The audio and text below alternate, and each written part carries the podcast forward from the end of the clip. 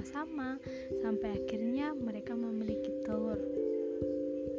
Suatu ketika si burung menitipkan telurnya pada bebek karena dia akan terbang tinggi mencari makanan. Dan si bebek pun menyetujui perkataan si burung. Dia akan menjaga telur burung sampai si burung kembali menemui si bebek. Saat si bebek menjaga telur si burung, si bebek pun boleh menjaga dengan sebaik-baik mungkin telur si burung, sampai tidak boleh ada serangga pun yang mendekati telur si burung. Lalu tak sengaja, si bebek memijak telur si burung sampai akhirnya telur itu pecah. Dan akhirnya si bebek pun kaget akan hal itu. Sahabatnya pasti akan memarahi dia. Lalu si bebek pun mencari cara agar si burung tidak mencurigai bahwa dialah penyebab pecahnya telur si burung.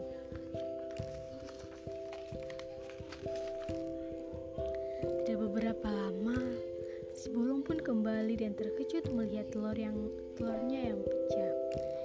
Dia melihat lihat si bebek tidak ada di tempat telur itu.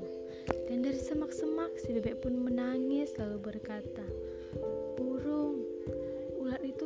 mencuri telurmu dan aku berusaha untuk menyelamatkan telurmu. Tapi ular itu berhasil membawa telurmu pergi.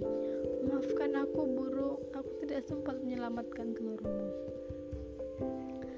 Kata si bebek dengan muka yang sedih.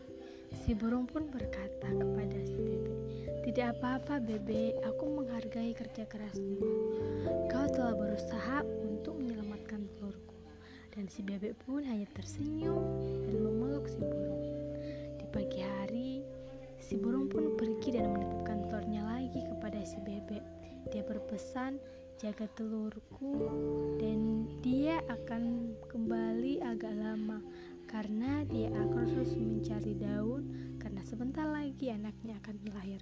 Mendengar hal itu, si bebek pun bebek pun kaget, lalu berpikir, mana mungkin si burung akan melahirkan di luar daripada aku. Aku akan memakan telur si burung semuanya dan mengganti telurnya dengan telur busuk.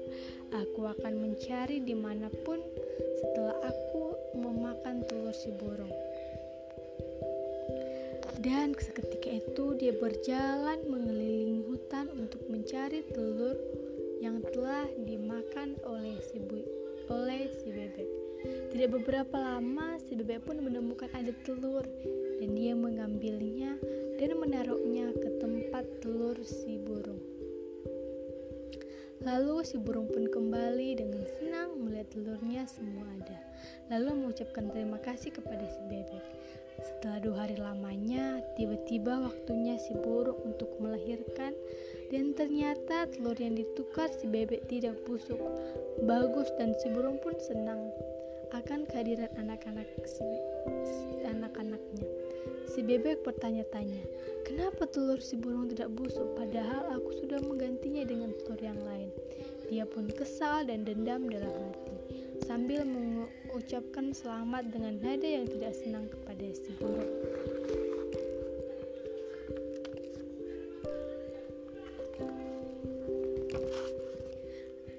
Setelah satu minggu lamanya, telur si, si bebek pun heran melihat telurnya tidak pecah, padahal sudah waktunya untuk telur si bebek untuk pecah. Si bebek pun bertanya-tanya dalam hati dengan tidak sengaja. Si bebek menginjak telurnya sendiri, lalu menyadari bahwa telurnya sudah busuk dan bau. Dia menyadari hal ini juga yang dilakukan dulu ke kepada si burung. Sampai sekarang dia menyadari dialah yang akan menerima malapetaka akibat dari perbuatan dia sendiri. Oke, kita sudah mendengarkan cerita tentang dongeng malapetaka untuk sahabat yang suka menipu. Jadi adik-adik, untuk adik-adik yang suka menipu, karena menipu merupakan perbuatan yang tidak benar. Menipu itu dapat membuat kita mendapat malapetaka. Untuk itu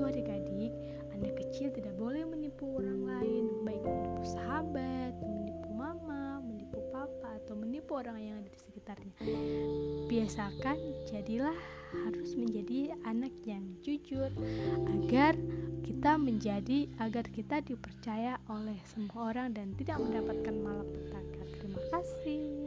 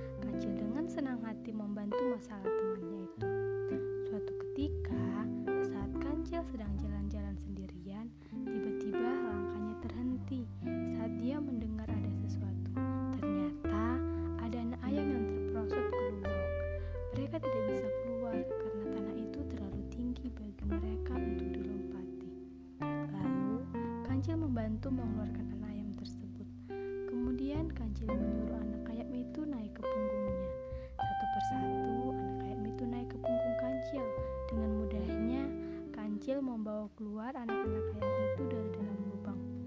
Lalu mengantarkan anak ayam itu ke induknya. Sepanjang perjalanan, mereka bernyanyi bersama. Tak begitu lama, kancil melihat ada seekor induk ayam yang terlihat kebingungan. Lalu si kancil mendekati dan menceritakan bahwa dia menemukan ada anak ayam yang terperosot. Lalu ia membantu anak ayam itu keluar. Induk ayam senang karena telah ditolong oleh kancil dan berkata terima kasih kepada si kancil. Kancil pun melanjutkan perjalanannya.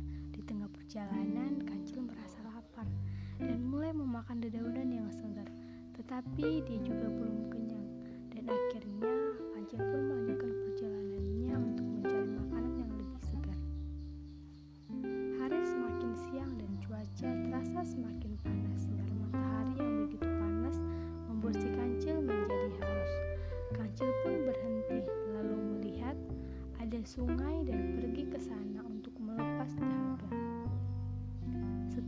kancil selesai minum, dia melihat ada sesuatu yang menarik di seberang sungai.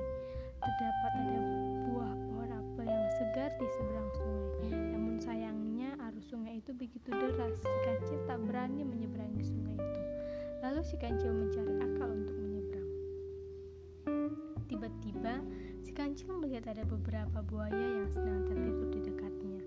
Lalu kancil mendekati buaya itu dan membangunkan satu persatu buaya. Lalu si kancil mengatakan kepada buaya bahwa ada daging segar dari raja yang akan dibagikan kepada kalian. Untuk itu, aku harus menghitung jumlah kalian. Berjajarlah di sepanjang